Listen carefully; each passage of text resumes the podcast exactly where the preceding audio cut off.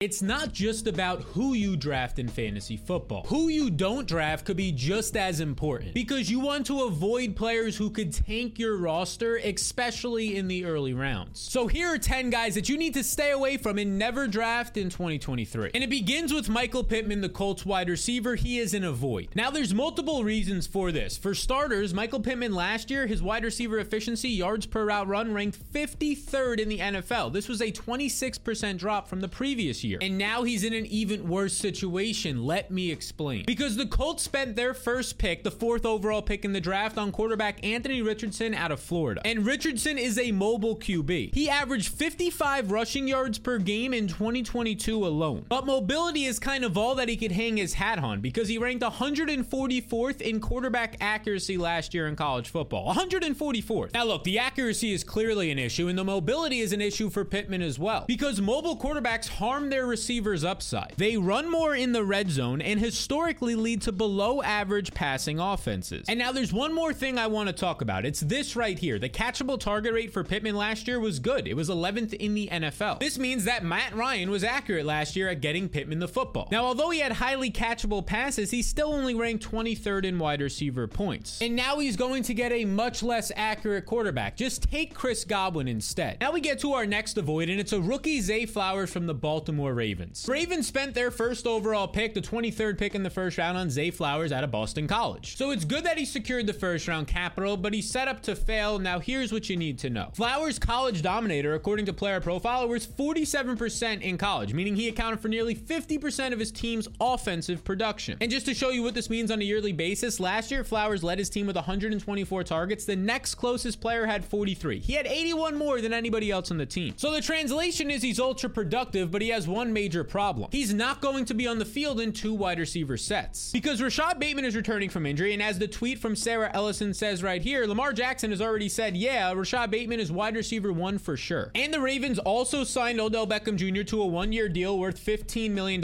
which is five times more than any other receiver on the team is getting paid. So he's definitely going to be out there in two wide receiver sets. Now, this just simply means Flowers is going to see less snaps, and less snaps equals less opportunity. So Flowers currently goes in round 11 as the wide receiver 53 in drafts, but I'd rather have Rondale Moore, who goes like 10 picks later. All right, so those are a couple of receivers. Now let's go to the running back position. And we'll take a closer look at Alexander Mattison, who just simply put isn't worth his price tag. Because Mattison now goes in round five as the running back 19, 27% earlier than a few weeks ago before Dalvin Cook was released, meaning he goes ahead of guys like Cam Akers, and this is a mistake. Because Mattison hasn't been good. Last year, he ranked 57th in running back efficiency, and over the last two years, he's outside the top 50 in running back yards per touch. And his receiving efficiency has dropped in three straight years. Now let's clear one thing up. Mattison has played in six games without Dalvin Cook. In these contests, he averages 20.4 fantasy points. Now look, this is great production, but here's the issue. He's done this on heavy volume. In those six games, he averages 3.8 receptions, 19 and a half rush attempts. That's 23.3 touches per game. That volume is 31% more than Dalvin Cook averaged during those years. Which the takeaway is that this small sample isn't sustainable, clearly, if Dalvin Cook wasn't getting it. So in this range, just take Cam Akers as the running back 22 instead. Now let's head back to the wide receiver position. And we're going to take a look at DJ Moore, the brand new Bears wide receiver. He's in a void for multiple reasons. A big one being he plays for Chicago now, who ranked dead last in passing plays per game last year. They threw 10% less than any other team. And that's not all because he now plays for a mobile quarterback who will lower his upside. And not just any mobile quarterback, but the mobile quarterback from last year in Justin Fields. Because Fields led all quarterbacks with 76.2 rushing yards per game and was second with eight rushing touchdowns. And now the bad news doesn't stop because last year Justin Fields was 24th in deep ball accuracy. And now this matters because Moore ranks top 10 in deep targets since 2020, which means he thrives off of downfield usage and volume. It's unlikely he'll get that downfield usage, and the volume really isn't going to be there because Darnell Mooney last year in 12 games led this team with just 61 targets, which means Mooney was averaging just 5.1 targets per game. This would be a 27% drop from DJ Moore's average last year. So Moore currently goes as the 53rd overall player, the wide receiver 22. Just take a bunch of different guys who go after him, like a Christian Watson or Christian Kirk. All right, now this next running back you don't want to draft. And that would be the former Packer and Detroit Lion, now New Orleans Saints running back Jamaal Williams. Because Williams currently goes in round eight, next to guys like Jahan Dotson and way before Antonio Gibson. Now, this is a mistake because Williams wasn't even good last year. He was 54th in running back efficiency and 50th overall in yards per touch. Touch. Pretty simply put, Williams relied on touchdowns to finish as a top 20 running back. He had 17 touchdowns last year, and if we look at just the points off touchdowns, 45% of his total points came off of touchdowns last year. That was the highest percentage of any player last year. It's just not sustainable. To prove this one point further, look at his total touchdowns column right here. This is his career touchdowns. Before last year, his highest total was six, so he had 11 more than his career high last year. And let me give you one more reason why this won't continue. Williams isn't even in the same offense, so he won't have the same role. He's now a New Orleans Saint, and he's going to be in a backfield that has some competition. We'll see what happens with Alvin Kamara's legal situation, but the Saints also drafted Kendre Miller. And Miller is over seven years younger than Williams. He's faster and he was more efficient in college. So in that range of the draft, just take Antonio Gibson instead. Next man up that you should never draft is Brandon Aiyuk. You want to stay away from him. Aiyuk last year finished 15th in fantasy points. And when you look at his fantasy points per game, he was actually 23rd. And pretty quietly, he was 27th in wide receiver efficiency, which is solid. But here's the issue. He thrived when Deebo Samuel was out. Aiyuk earned 24% more points with Deebo out. So now this year he'll have to compete with a healthy Deebo and Kittle and even a full season of Christian McCaffrey. And oh yeah, not to mention his quarterback situation isn't great. You're going to have somebody in Trey Lance who's apparently behind Sam Darnold on the depth chart. You have Sam Darnold who was 37th in quarterback accuracy last year. And then you have Brock Purdy who's questionable to play week one. And even if he does play, Aiyuk actually saw less yards, targets, and points with Purdy under center last year. So don't draft Brandon Aiyuk and then also avoid this next tight end. And that would be the Bears tight end, the former second round pick in the 2020 draft, Cole Kmet. Because Kmet currently goes as the 13th tight end overall. He's going ahead of guys like Tyler Higbee and Greg Dulcich. Now, here's why you don't want to make this mistake. Because it's easy to look at last year and see that Kmet was 13th in tight end efficiency, his yards per route run, and say, hey, that's pretty good. He even finished 16th in fantasy points per game at the position, but he relied heavily on touchdowns. His seven touchdowns last year ranked fourth at the tight end position, which is pretty interesting because he only had eight red zone targets. So he had the 24th most red zone targets, but the fourth most touchdowns. Yeah, that's getting lucky. This means that Kmet earned 22% of his points off touchdowns, the third most of any tight end. And now he did all of this despite averaging just 4.1 targets per game, and in 2023, he'll have more competition. And as we mentioned his new teammate earlier, his big competition that they brought in was DJ Moore in a trade. And simply put, this moves Kmet from being the second option to the third option behind Moore and Darnell Mooney, which isn't good because the third option in this offense last year was a combination of like Byron Pringle, Dante Pettis, and Equanimeous St. Brown, and they averaged 2.7 targets per game. So in this range, take Greg Dulcich instead, and now we have a couple of more key players you need to avoid. But before we get there, I must ask you a question. Do you want to win your fantasy league? Of course you do. Well, the fantasy blueprint is for you. Because the blueprint is going to have all the tools and analyses you need, like my player tiers, where you can see Cole Kmet, who goes as the tight end 13. No, he's a red flag in the tiers right here as my tight end 20. You're never going to draft him. And if you want to join the thousands of other people who already have access to the 2023 blueprint, just click the link in the description below and follow the two simple steps. And here's the thing if you don't make your fantasy playoffs, I'll refund the five bucks it takes. It's 100% risk free. And oh, yeah, it's only five bucks, which means you'll get access from now all the way until like January, your fantasy playoffs, meaning that this is like nine cents per week. So go grab that fantasy blueprint, but make sure you avoid Jerick McKinnon, the Chiefs running back. Look, McKinnon was a top 25 RB last year, and he won a lot of people their championships. I mean, check it out. Over his final six weeks, he was the number two running back, averaging 18 and a half fantasy points per game. Only Christian McCaffrey was better. But we must discuss the major issue. And the issue would be that in those six games, between his receptions and rush attempts, he only had 10 to 11 touches per game. This was actually 25% less than the primary back during this time, Isaiah Pacheco. So he produced a lot on limited touches, meaning it's unsustainable. And it doesn't stop there because McKinnon thrived off of scoring nine touchdowns in his final six games. And now this is crazy because if you look at this touchdown column right here for his career, from up until that point, those final six weeks, if we were to scroll and include last year's weeks,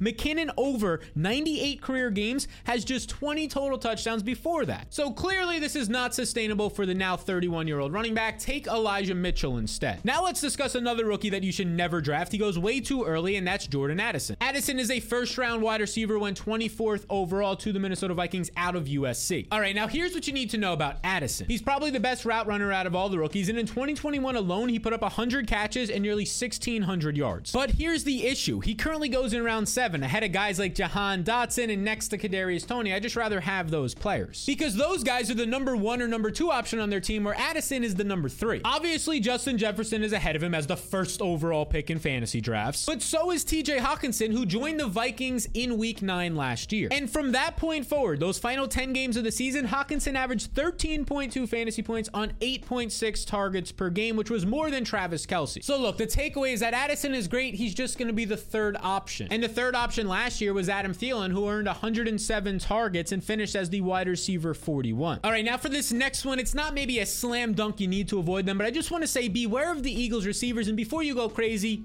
bear with me. Both of these guys are taken as top 12 receivers this year, and even A.J. Brown goes as the eighth overall player in fantasy. And now here's what you need to know the Eagles had the second most efficient offense last year behind only the Kansas City Chiefs. Now, this led to both Brown and Smith being top 15 receivers last year, but Dallas Goedert was out for significant time. He missed five games, and in the 12 games when Goedert was on the field with Brown and Smith, Brown averaged 21% fewer points, and Smith averaged 12% fewer points. So, look, your takeaway is that both receivers are great, but it's unlikely they'll both finish top 12 this year. They didn't even do that last year, especially if the Eagles' offense naturally goes from the second most efficient to, let's say, like the eighth most efficient offense. I'm personally not getting a lot of either, but if I had to choose one to avoid, it would be DeVonta Smith in round two. Just get Amon-Ra St. Brown instead. So these are 10 players that you should never be drafting this year. But if you want to see the guys that you definitely need to target because they're the top 10 breakouts for 2023, well, check out this video right over here. And double check that you hit that subscribe button so you could be up to date on all the content that will help you schmack your friends and win your league.